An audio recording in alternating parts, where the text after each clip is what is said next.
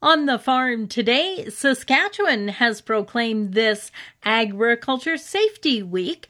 Joining me on the program today to talk about this is Agricultural Program Specialist Rachel Kranick with the Ministry of Agriculture. And Rachel, talk to us a little bit about this year's focus. Sure. So the government of Saskatchewan has proclaimed March 14th to the 20th as Agriculture Safety Week in the province.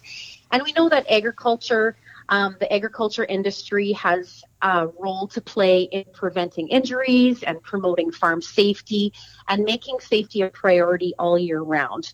So this week's theme is Lead an AgSafe Canada, and this is the second year of the Canadian Agriculture Safety Association's campaign, Safe and Strong Farms. So we're proud to be part of it and promote it. Now, farming really can be one of the most dangerous occupations there is, right?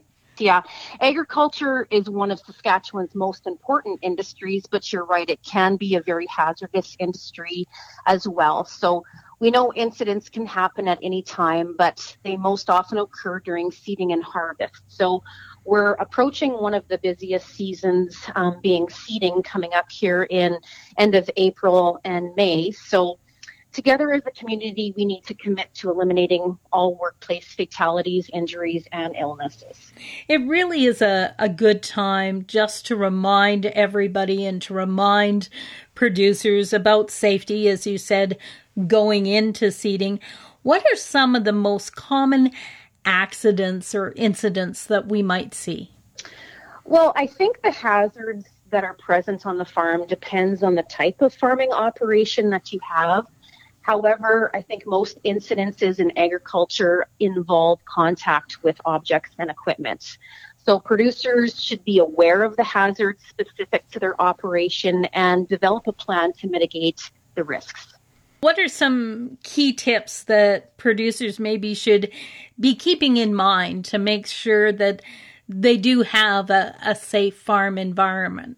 Well, we know injuries and farm safety incidences impact producers, their families, the employees on their farms, and even the communities that they live in. So safety is always important um, in this industry, and um, we we want to make sure that we identify any of the risks that we have on our farm and make a plan to mitigate um, any of the of the risks that we are faced with. So having a farm safety plan can be a really great way to um, talk about safety with employees and your family, and then identify the risks that do exist and mitigate any potential concerns that there are. So, if farmers are interested in developing their own farm safety plans, they can visit our ministry's website at www.saskatchewan.ca forward slash farm safety. Final thoughts, key comments you would like to leave with people today? Yeah, so I just also wanted to make um, mention that the Ministry of Agriculture promotes farm safety in a number of ways. Um, we offer a farm safety program, which falls under the Canadian Agriculture Partnership Programming. And this program provides funding to eligible organizations to promote awareness of safety issues on agriculture operations and encourages the adoption of safety practices in Saskatchewan. So if anybody's interested in applying for that type of funding, we would encourage you to contact our Agriculture Knowledge Center to speak to an agriculture program specialist. And also, um, we're really proud to fund the Farm Stress Line. Um, we know that farm safety also includes mental health, and producers need to make sure that they get as much rest as possible and learn to manage stress and reach out for support when they need it. So the Farm Stress Line is available for producers 24 hours a day, seven days a week, 365 days a year. So if anybody needs that resource, we would encourage you to call um, the toll free line at 1 800 667 4442. I've been talking with Rachel Kranick.